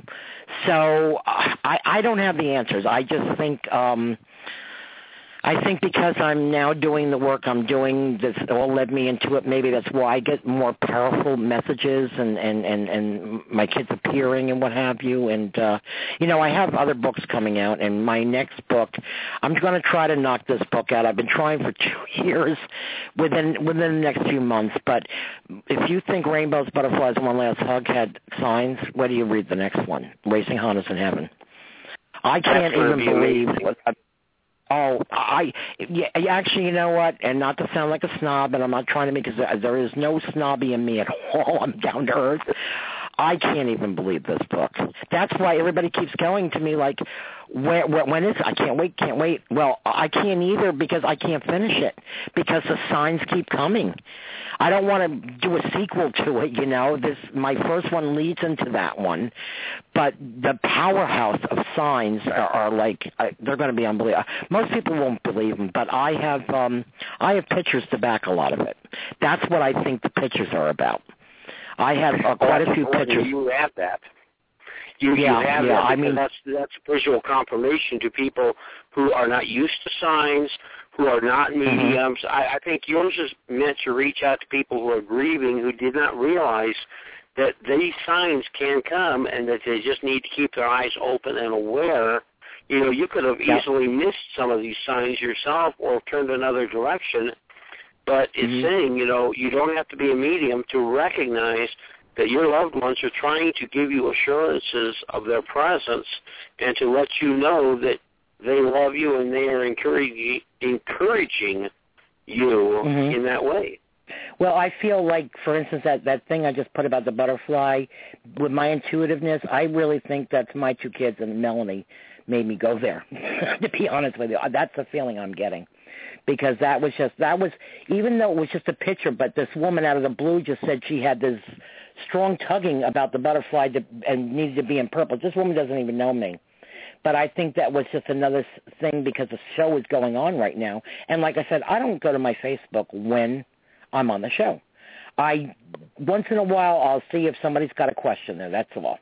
And something just made me go there, and all of a sudden this thing pops up. So I'm like, whoa, whoa. I I think uh, you know there's something to it. You know, I I you know it, it, being a medium or intuitive or whatever you want to call me, I'm still amazed. I have to pinch myself every day. I still have my human aspect of like I question, and and any good medium questions of being a human being. We question. You know, every time I've met a psychic or a medium, they still mm-hmm. love the confirmation. I don't. It seems like it doesn't matter how many years and how many times they've been confirmed. They still love to know that what they saw was something real, something that there's a real connection to things. And so, no, I don't consider that unusual at all, Peggy. Mhm. Mhm. Well, like I said, you did in your view said that you know about or when we talked about the uh why did I get pictures? Uh why did I get you know I've ha- I have more than one picture. I don't just have that one from that guy from Jersey that I didn't know. I have a picture of the first event. I do an event every year on Mark's birthday to raise toys for sick children in the hospital. And I have pictures. Uh, I don't know if you've ever seen them. Actually, you know what, Kevin? I'll send you all the pictures I have. But I do have that Okay. site uh, that you can check on. Um, I don't even know the name of my own sites. I have so many of them, but I'll read it to you. If anybody wants to join my page, uh, let me get it for you. The name of my site is what tell what signs tells you your loved ones are still around. You can go to that page and I'll let you in. And I have a lot of the pictures posted there and some of the stories. It's going to be in my next book. And you know what? As they say, the proof's in the pudding. I can tell you I'm a medium. I can read you. But when I start showing you pictures, concrete evidence, you know, I think that's pretty crazy. You know, I think intense. Actually, I shouldn't say crazy. It's intense. There, I swear, there's no Photoshop. There's no nothing. The only one picture, the uh, Mark's um, first birthday after his death, someone enhanced it in gold so you could see the faces better. But my husband died nine months prior to Mark's death. He was also ill with uh, diabetes. He was had diabetes. His face showed up in that picture. My daughter's name was scribbled over mine and her son's head. There's many faces in that picture, but my husband's face stood right out. And I have I have so many pictures that, like I said, the next book's going to be incredible because I'm putting all those pictures in there. So Yeah. it's crazy. Now, My wife was actually the first one to teach me to believe in signs. Um, mhm. initially a lot of it had to do with you know some of her you know pets deaths but for example on her grandmother's day of her death which was august 18th of, of 1988 yep august 18th yeah Oh, wait a minute. grandmother died one day before my anniversary on my brother Lee's birthday. right And well 1988 had is, is the year Mark was born, by the way. Yeah, so it was eight eighteen eighty eight was the date for this. Okay. anyway, Oh, I anyway, I had gone home to check on things. So she was watching the house for some friends of hers at the time that her, her grandmother passed away. Her Mhm. red canna lily plant in the garden had a yellow bloom on it. wow. Never had had it. Anyway, so I I, I cut that at the time and brought it to her, and I said this was on that canna lily plant, and that was her Mhm. sign that everything was okay with her grandmother to see that. And you know, um, she was, you know, she had a lot more signs in the beginning in the 1980s. You know, the first 10 years we were married, you know, including the fact that she would see a killdeer. It would be her sign from the Lord that somebody was going to pass away in the family. When her grandfather died, the killdeer was circling over us it, at, a, at a Fry's grocery store parking lot. She found out later Mhm. that same day that her grandfather had indeed passed away. Wow. Um, Wow. when, one time we were coming out of the theater, we got the same killdeer, or not the same killdeer, but a killdeer, circling. Right. A friend of mine named Kai was in the hospital. I found out the next day that at the same time we had the killdeer uh, present with us, he had gone code blue. They had revived him, and he had an NDE experience, which he told me about. It was at the same time as the killdeer. Yes, I've had Oh, so three friends that have all had NDE experiences. Oh wow. You know, I was I don't think I've done I was I had a couple times put up to do a show on um near death experiences. Um I don't think I ever thought I've done so many shows now I can't remember. I don't think I've done it yet. But that, that you know, would you like to come on again to uh if we should do that? Uh, yes, although I myself personally have not had one. No, I mean just to share the stories. You you want to share a little Oh, bit about uh, or, or were you uh is this in confidence about the the you know your friends No, and family not, of not incompetence. Uh, basically, uh, he said that he was um, in this near-death experience. He didn't go through any tunnels or anything. He told me, but he was standing in what would have been like a dark stadium, and he says, you know, it was just like if everybody in the stadium with the lights out had decided to flick their big lighter, that they were all Right. around him, and he was standing alone at the center of this dark stadium. One man standing in front of him saying, um, "It's not your time now, Kai. I'm sending you back." Wow. And and then he suddenly was back in his body at Northwest Hospital. Mhm. But his was different from some of the others. I I had heard um, you know different ones where they said they went through a tunnel of lights, but that when they got there it was more heaven light, but at the same time there was still a person there that said, you know, it is not your time. Go back. Right. the common right. denominator with all the NDE stories I've heard is that there's Mhm. a person at the other end saying, it's not your time, go back. You know, or they may vary the words saying, you know, um, I'm sending you back, this is not the time, or whatever it may be, but it's that's the common denominator. The lights aren't always there, the tunnel or whatever may not always be there, but there's always that person who says, yeah, my I'm sending you back. I have another. Well, I had two other brothers. One passed in '98. Uh, I have a middle brother, Bob, who had a heart attack a few years back, and uh, he had a heart attack, seizure, and a, they, they're questioning whether a stroke all at the same time. He he flatlined. He was out. He dropped at work at I, at IBM. I said to him, I said, Bob, did you see anything when be, before they brought you back? He said, no. He goes, oh, I saw everything just went dark. He saw nothing, so I don't know what that meant. He didn't have any kind of an experience when he flatlined.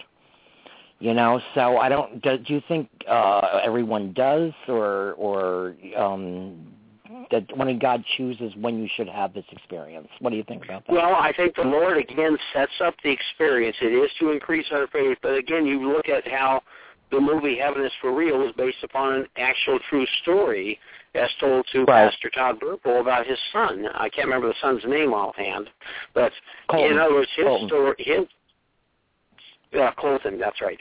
But anyway, Colton's experiences, he's not only seeing this person, which you know in the um, NDE sequence, it shows him going into his dad's church alone, and a person like Mm-hmm. Jesus walking up, talking to him. But he also Right.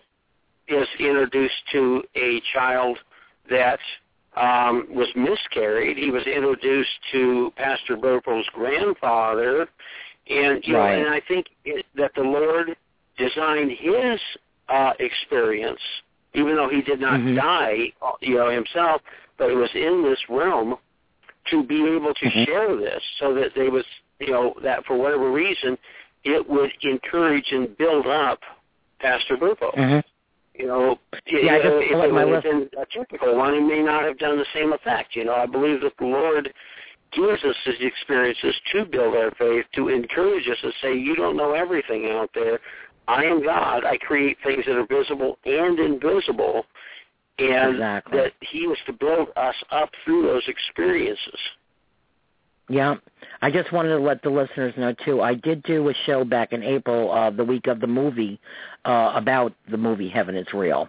After going to see this with my niece, and um, there were a lot of synchronicities between Colton and my late son Marcus. Uh, resemblance looks wise, the original child and the child in the movie, uh, to the song that he heard in heaven or asked in heaven if the angel would sing the song.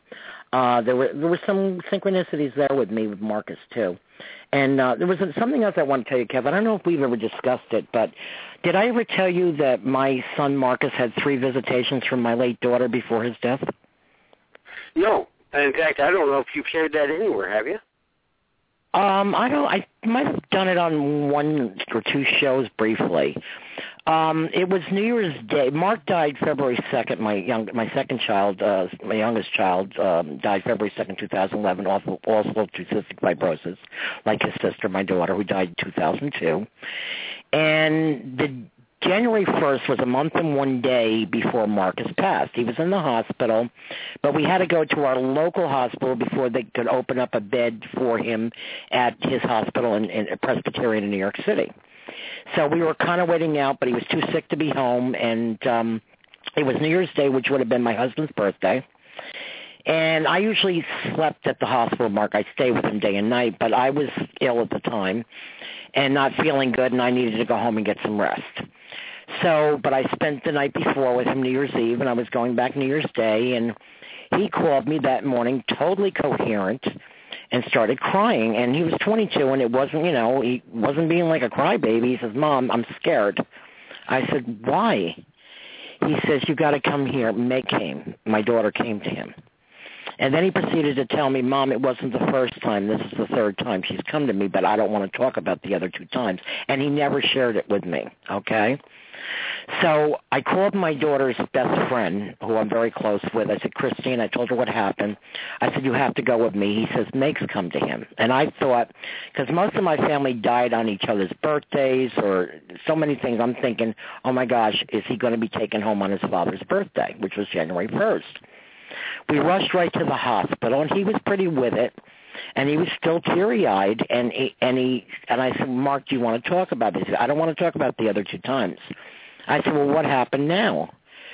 He says, "Well, I was sound asleep." And he goes, "Mom, I wasn't dreaming this. I was sound asleep, and I felt a tugging on my arm. I woke up, and Meg was there. Meg was here." I said, really, what did she look like? He goes, she looked like her, but a little younger. But my daughter, she had a figure of a model, but she used to like to wear baggy clothing, and she had her sweats on because she was always comfortable in them. And he says, in the usual sweats, and she says, Mark, Mark, you wake up. Come on, you got to get out of here. He thought she meant that he needed to get to the other hospital because the one he was in wasn't the greatest, even though it was a hospital for cystic fibrosis, but not like the city hospital. So he goes, "Mom, you got to get me out of here sooner, please." She wants she wants to get me out of here. I really think Meg was coming to take him home that day, and uh but he was he had a very strong will to live, and he he lived another month and day after that. But he did did have three visitations from her. So I, I'm I, I'm sorry. I, I thought I shared that with you. I'm, sorry. Wow. I thought I talked no, to you about you, that. you had not.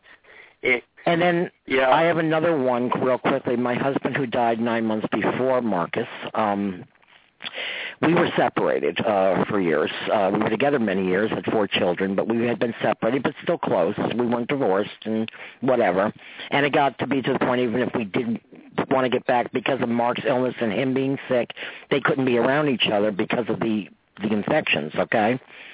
So we had to live in different places um but close you know we actually were living on the same street uh for most of the time after Meg died. We lived on, you know, a corner apart. So, but I had moved because I couldn't do stairs because I have multiple sclerosis anymore, and Mark couldn't do stairs because of his health issues.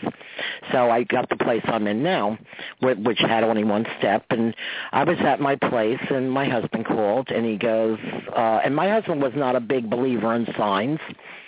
And he goes to me, he goes, Meg was just here. He said the same thing as Mark. I said, what are you talking about? And it was like E.F. Hutton with him when my Right. when Don said something you listened, okay? Because Don was to the point, no BS, you know. And as I put it in not not straight terms, but he was not about BSing anybody. So anyhow, what happened was I said, well, Don had a um quite a bit of problems because he had the dia- diabetic neuropathy in both legs and had trouble walking and his legs were very bloated and what have you, what have you. And he had fallen a couple times and um so he he was sitting in his La-Z-Boy and I guess he started to nod off and he went to go forward and almost fell out of the chair and he said that my daughter appeared and pushed him back on the chair. Now that was about 4 months before he had passed. So my daughter came to her dad and his rescue and came to her her brother. So this is two people that died within nine months of each other that that she came to to help. and it sounds to me like they both happened in the month of January, since you said this is about four months before his own death. Well, actually, you know what? I, I, I, I I- actually Don's birthday is in January. No, it had to be before that. Um, Don died in April, but he didn't go into the hospital till February. So maybe I, I may be wrong. It must have been like maybe November, December. I'm wrong. I'm wrong. I, I don't remember the exact date because he was he he, he didn't go and um he was still home at the time. Oh, actually, you know what? You're right. It may have been in January because he didn't go into the just, hospital just the coincidence of the, of the month is all I mentioned, but in, reality, yeah, you know what? Thank you. I never even thought of that. I never even thought about that. Wow. Yeah, because I, I keep thinking four months, and but he, he, like I said, he was, he was only in the hospital two months when he passed. I mean, he was coherent when I finally got him to go, and then the next day they had to bring him back. Um, he went to uh, respiratory, you know, uh, duress, and he was gone for 20 minutes and they actually brought him back and he he he lived another 2 months and he actually he had died a couple other times and I didn't sign the DNR and they kept bringing him back but the the last time and that's also going to be my next book I, I have a um whole chapter on rally Mark rallied, my husband rallied, my father rallied, my mother rallied. Do, do, have you ever had an experience with rally? What that's about? I have heard of that. I've not been around to personally experience, but I have heard about of people rallying just before they're passing away. Um, but what Uh, I'm seeing here in this pattern of things is encouragement that there is definitely a life beyond this physical one because in, in each instance your daughter Meg is appearing before the physical death of the person she's appearing to as if to say, hey, when you die, you're not just going to vanish into atoms and there be nothing more of you. You know, you can Right. see right now that that's not the case. Exactly. Exactly, and and one of the other shows, um, I, I don't think I did a show on Rail. I, I can't remember. I'll have to go back to my own archives. I've done so many, like I said, but I did do a, a show on um, uh, um, on uh, um, oh gosh, uh, losing my losing my train of thought here. Um, the it, it I, the rally thing. I'm trying to think if I did or not. You know, because I, you know, I don't want to tell people to go back and check and whatever, whatever. But uh, the the only way I can explain rally is, um, you ever see a light bulb uh, right before it burns out? How it gets very bright, and then it dies. yes. That's exactly the way I describe rally in my next book. Okay.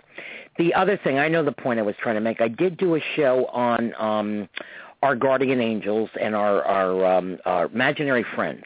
Okay? And all four of my kids had imaginary friends with very weird names and you know we see how much time we have left here because i want to talk a little more about other things. Uh, we have about 26 minutes. Yeah. Well anyhow um mark's imaginary friends friends were jim and frank and he had this little Tikes. Uh, I talked about this little Tikes uh, car as a little kid, and he was so cute. He'd ride around our yard and have his hand out the door, and he always had this raspy voice like me. You know, we used to call him Little Froggy. You know, and and I would always say to Mark, "Where you going?" He goes, "I'm hanging out with Jim and Frank." And I said, where are you going? He goes, we're going to the bar. We're going to the salad bar and drink vinegar. Cute story, right? I'm like, okay. When Mark rallied, and this is the last time he was coherent before he went into the coma, I was shocked. I walked into the hospital. This is about maybe eight or nine days before he passed. He went into the coma the next day. Mark had been very ill at that point. There was little no, there was actually no hope. And I walk into the room, and he hadn't been eating in a while because he just couldn't. I mean, he, everything was shutting down. He needed a double lung liver transplant. His intestines were shutting down. It was really bad. I walked into that room that night, and here he was, he like almost like a chemo or a cancer patient. He was losing his hair um because of lack of nutrition because he wasn't even we couldn't even feed him by a feeding tube anymore. We were i was feeding him an iv through his veins called um uh tpn it was very difficult. And i walk into his room and here he's sitting on his bed dressed out combing what little he had left of his hair and talking to me um i was shocked. I was like oh my gosh you you kicked this. You're you're doing okay. You're going to come home blah blah blah. You know giving hope because he he came back a couple other times when they thought this was it you know when he came back home and he started driving his car. He was an amazing kid a real fighter. And um i was i was like i didn't know what to say. And all of a sudden he wanted all this food. I said whatever he wanted he wanted sushi. He wanted calamari. He wanted this. And he but the the thing he said to me which really got to me and i know what it meant and it, that's where I did the show about the imaginary friends was I want the real vinegar, no balsamic. I want real vinegar. That was the key to Jim and Frank, his guardian angels, which kids refer to their imaginary friends. They were there with yeah. them. That was fine to me. So we will, you know, I have. If you want to go back to my archives, you can listen to that show on the imaginary friends and uh, my experiences with that. And uh, and the next book, I will be talking about that and about the rally. The rally is with every one of my family off the hook. It, uh, talk about signs uh, while they're still here. It's weird, you know. It's it's amazing, absolutely amazing. You know, you just, you just can't make this stuff up. It's like uh, I sit here, like I said, sometimes I have to pinch myself to say, "Oh my gosh, I, I don't even believe half this stuff you know, I can imagine what my readers or my listeners think, you know. It's crazy. It's just like it's we're just as human beings not conditioned to think this way, you know, and until you see it yourself and experience it firsthand, you know. Well, I How think do you it's feel more or less to gear your. I think it's it's if you gear your mind to the fact that there's purpose in everything, as we see, you know, Ecclesiastes three one says, "To everything there's a season and a time to every purpose under heaven." You begin to say, okay, there's purpose to everything. Just like I said a few minutes ago, that when Don was three months away from passing, and when Marcus was one month away from passing, they both encountered Meg. And if you mm-hmm. say, okay, I'm going to look at the purpose in this, and you say, well, if their own times to pass was coming close, it was further assurance that Meg was right there for them to say, yes, there mm-hmm. is a life beyond your physical one. You'll right. you'll be like me, and to give them that strength and encouragement that their physical body wasn't going to have anymore, but it strengthened their spirit. Mhm. Well, in, in turn, it strengthened me because people still ask me the question, you know, you're out there helping everybody else, and what about you? Um, well, okay, I'm going to divulge that tonight. I'm human. I still cry on the angel anniversaries, the day of their deaths, and the holidays because I'm human, okay? Psychic, medium, intuitive, Christian, I still hurt. I just want to emphasize that, people. I still hurt. I have my human and side. true I'm also because she lost Yeah, her daughter really. Roxanne, and it doesn't mean that oh, just because I'm a medium and I do speak to people who have passed doesn't mean you don't grieve. And also too, it's just like we were saying elsewise, it's when the spirit comes to you, and when they haven't Mhm. come to you at a time, you still miss them. Uh, What else can I say? Yep. And it's very true. And I and like people ask me this time, and they look at me like, like, how do you do this? I mean, sometimes they look at me almost, sometimes with disgust, like, what are you trying to make money? First of all, that's why I emphasize I don't make money doing this show. I'm doing this. This is my purpose. This is not. I'm not being paid.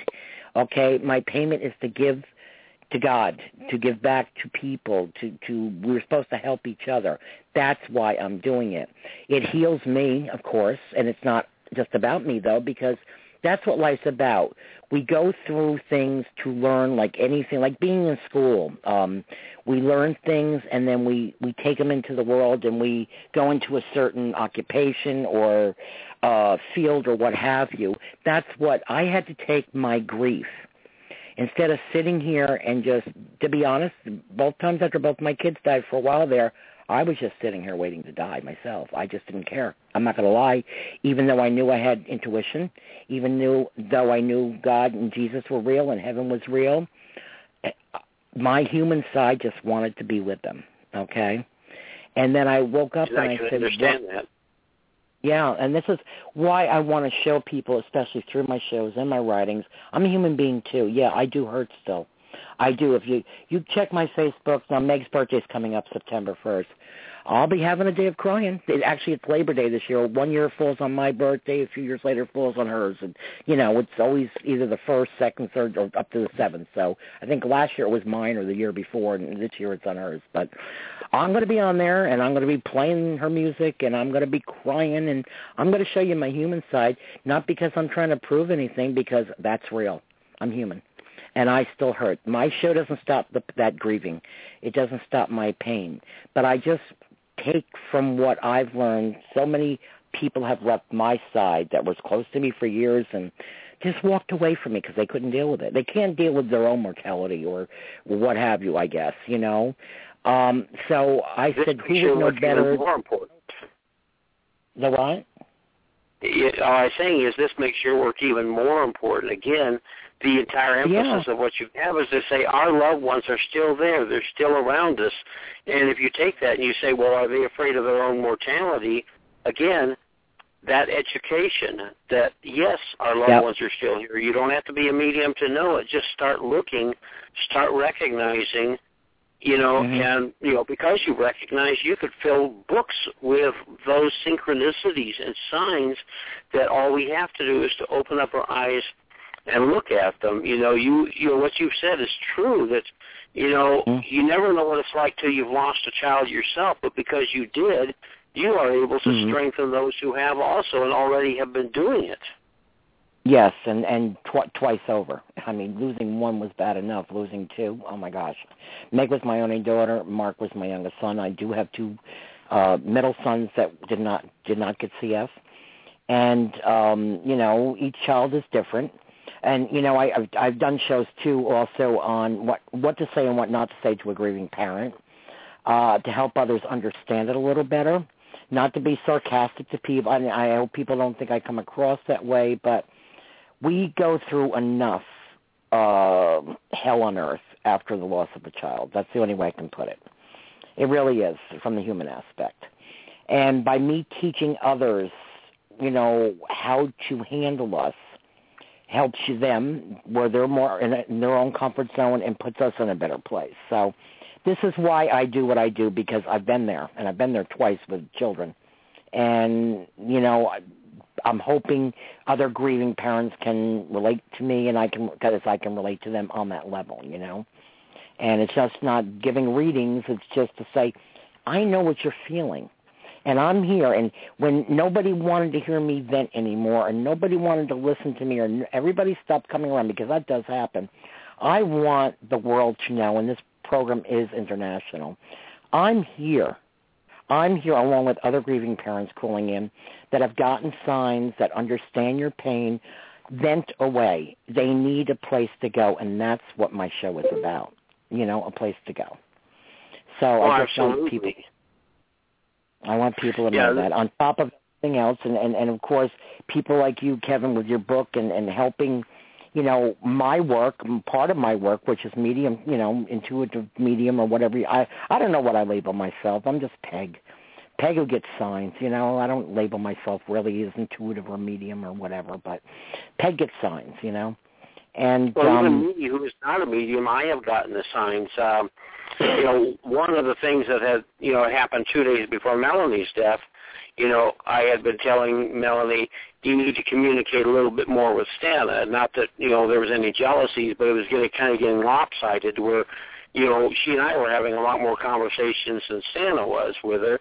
Well, anyway, Right. the evening following the day I got the news of her death, Stana and I had Mhm. gone to bed, and then about 30 minutes later, she said, what? And I said, what do you mean?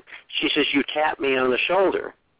And I said, no, I didn't tap you. And then I said, Melanie. Well, we both went back to sleep, and 20 minutes after that, she got tapped on the Mhm. other shoulder. really, And again, it was not me. You know, we didn't have any of our dogs, you know, doing this. We didn't have any anything else that could be mistaken for fingers tapping you on the back of the shoulder blade. Um, right.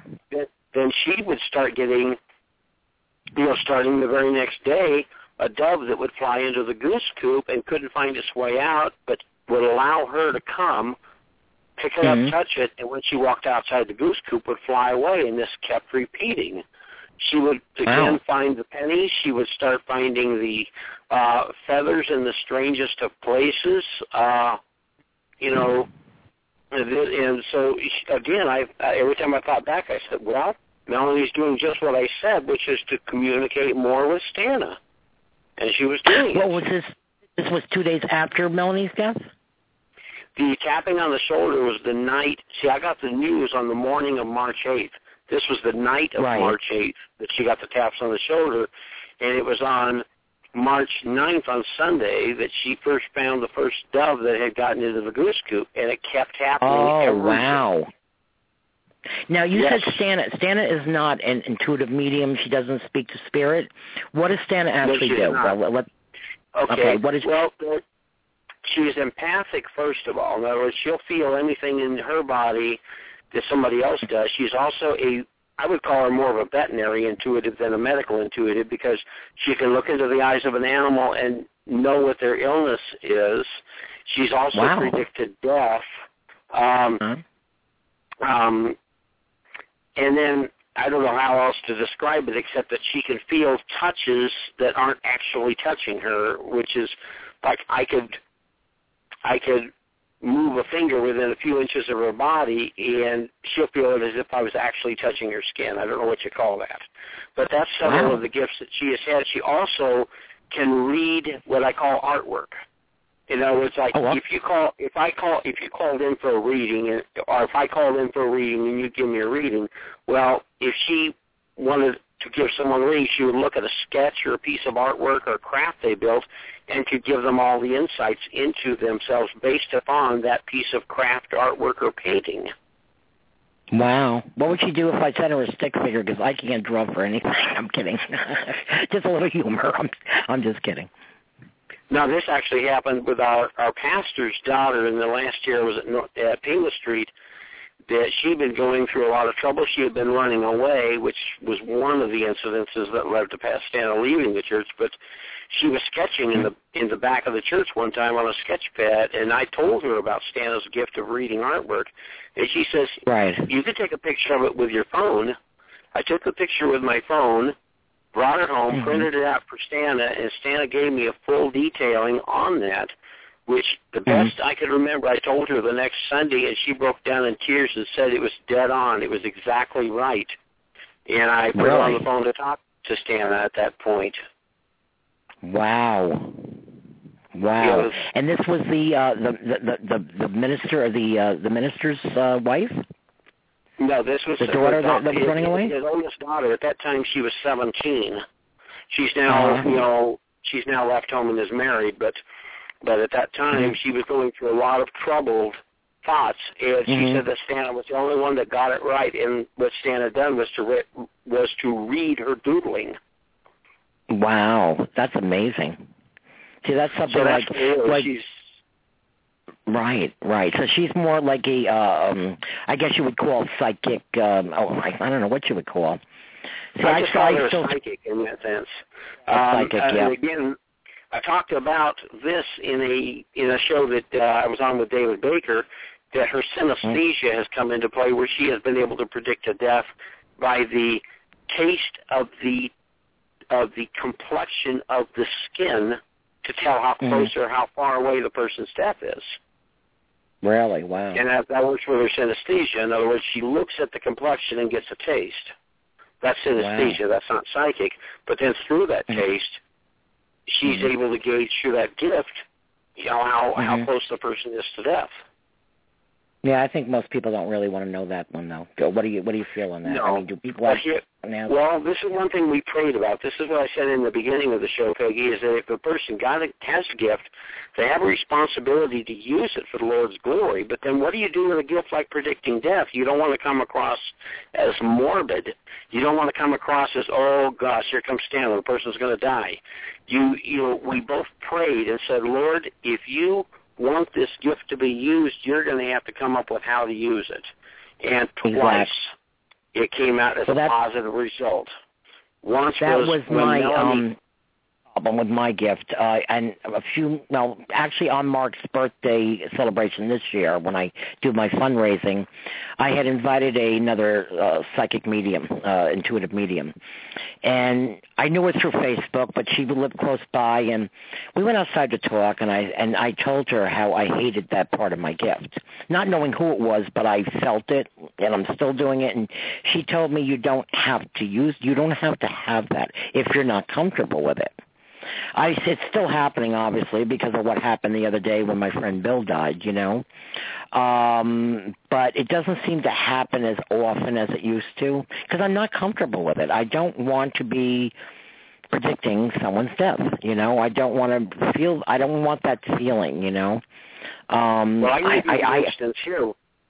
You know what Yeah. what happened in one of one of the two positive instances, and it was the only time Stan got the death date down right to the day. But the woman Mhm. that was a friend of the one of the woman who died had has Mhm. been going through a guilt complex for a year and a half of Mhm. thinking if she had just you know how can I say stood up to the woman's family and was very would have been more forceful about them putting her into a care home that she would not Mhm. have died. And I said to her, I Right. said, you know, you knew that Stana predicted death, and she says, yes. She says, now do you think that the Lord would not have given her the exact date if there was something you could have done about it? And she said, no, I Mhm. assume not. Then she came back to me and I says, you know, Kevin, she says, you're telling me that, that, that the Lord had planned that death date and, and told it to Stana really brought Mhm. Comfort to me because then he says she said I knew it was in the Lord's hands and that there was nothing I could have said that would have changed that death date. It actually brought her comfort through the use of Stana's gift. Yeah, that that I can totally understand. You know, mine I don't get for the fact because I haven't seen the purpose in me knowing that someone except the fact that I'm just feeling it. You know, I like I said, I never know who it is. It's usually a family member or a friend or someone pretty close that the the numbers start popping and some other things happen and it's like I've yet to find a purpose in it except kind of like warning me, oh, it's going to happen. But don't forget You know, so I haven't seen the me knowing it. You know. When we know, when the thing is, don't forget that the Lord has said in Isaiah 55, 8, and 9, my thoughts are not your thoughts, and neither are my ways your ways. For as high as the heavens are above the earth, so are my ways higher than your ways, and my thoughts higher than your thoughts. He puts the gift in there, and yes, you and I can't see the purpose. I couldn't see the purpose.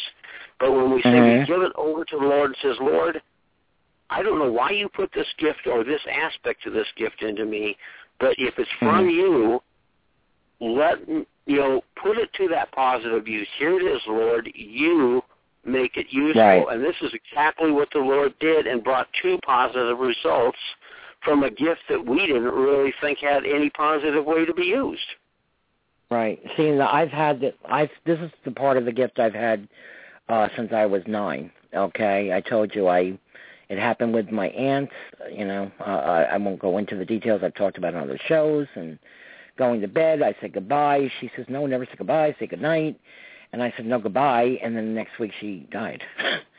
and so Yeah. I that that wasn't comforting to me as a child, you know, and that's why I think that's stuck in my mind. And I've yet, except that the warning is there. I I sit here and I wait to get the call because I know I'm going to get the call from somebody. I just don't know what my purpose is with that yet. So maybe uh, it's something I got to figure out, or I don't know. It's time I to really pray, don't. Becky. Time to pray. Yeah, no, I pray all the time. I do, and that's one of the things my friend told me. She says that you know you have to ask why, and and I have been, and I'm I haven't. I guess when he's ready to tell me, but you know, I'm just not comfortable with it. I really, I'm just not comfortable with it. You know, well, I'm neither is. Stan. She's not. She's not comfortable with it either. But we do know that we've now put it out there and used it in a positive way. I'm just looking at my watch. Five five five on O five. of course, I'm in a Really? different zone than you. Yes. Actually, my Facebook, I can see from here, two two just popped. not even kidding. You can go to my page, two two, and I'm like, I just because I can see the headlines above my board, you know, and it just went to two two. I'm like, okay, here we go, here we go. Well, we're down to about four minutes of the show, and uh Kevin, I, I'd like you to come back more and more, you know, if you wouldn't mind. Oh, I'd love to. I have enjoyed this talk tonight. I really appreciated Cheryl's call. I thank the Lord that He gave me the answer to give to her regarding, you know, her original question was, you know, the chasm between us, and then of course to ask why don't we all have the gift of communicating like a medium? You know, I encourage these questions, and if I don't have the Yeah, and answer, I- the Lord sure does. That and I think that's uh, a good good thing to have you on my show um, to answer these questions because maybe we'll get more listeners also to to understand that this isn't you know my work is important, your work is important. We're kind of working together as a team and and, and Good. We're working together as a team. I mean, since we've met, we haven't met physically, but uh, since we've met through our work, uh, we've been kind of working together and, and kind of coming up with ideas, right? And um, I think together, uh, I think uh, the Lord joined us, joined us together to um, continue this work and to for for the higher purpose, obviously, to um, to let people know heaven is real and and and the signs uh, even though, like I say in my book, and we've said before, why do you sit in that church pew if you don't believe? The word is believe, believe. Some people that that don't get the signs, they believe, but they really don't believe to the point where, or they miss them. And like you said, my book shows you a lot of the common signs that you may overlook, you know. Like when the, the the butterflies started coming to me the day Meg died, you know, and the, and the way it acted, it was weird. I just felt her presence, you know. I really didn't wasn't convinced at that point I was a medium or intuitive. I just thought it was my signs, but it's brought me to what I'm doing now, reading other people, you know. So it's all part of the the the the, the plan, I guess, the stepping stones of the plan, you know.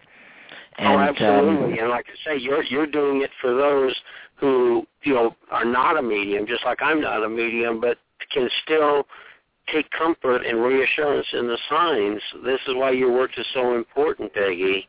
You know, Right. and, and I love the fact that you do honor the Lord. Like I say, we got a couple of minutes left in this show today, and for that, I, I glorify the Lord that He put you in your calling with your gift, and you coupled it together to really reassure many people of what Mm-hmm. you know is happening, and without you having had those tragedies, you wouldn't have been there to be that reassurance and to say, "I know," because I've had to suffer that. Exactly, exactly, and it is a calling. You know, it really is a calling that uh, I could have either st- sat here and just, like I said, waited till my my number was up, as my uncle used to say, or done something about it. You know, there's two ways of going in life. You can either, you know, do or die. You know, we're down to one more minute, Kevin. I would like Yes. to thank you again for being on my show. Tell the name of your book again and your site. And then Okay, we'll be again, my, off. my my book is the Bible: The Truth About Psychics and Spiritual Gifts.